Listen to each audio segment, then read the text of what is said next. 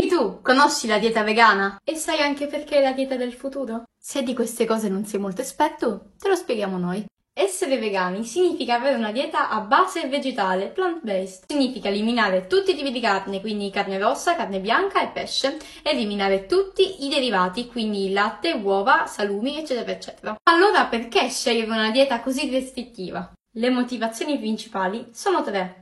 1. Motivazione salutistica. Eliminare gli alimenti di origine animale è un ottimo modo per prevenire i tumori al seno, alla prostata e al colon. Inoltre permette di ridurre al minimo malattie cardiovascolari e diabete. Motivazione etica. Penso che tutti conosciamo gli allevamenti intensivi e la maggior parte della carne che noi mangiamo deriva proprio da lì. Certo, esiste sempre l'allevamento biologico.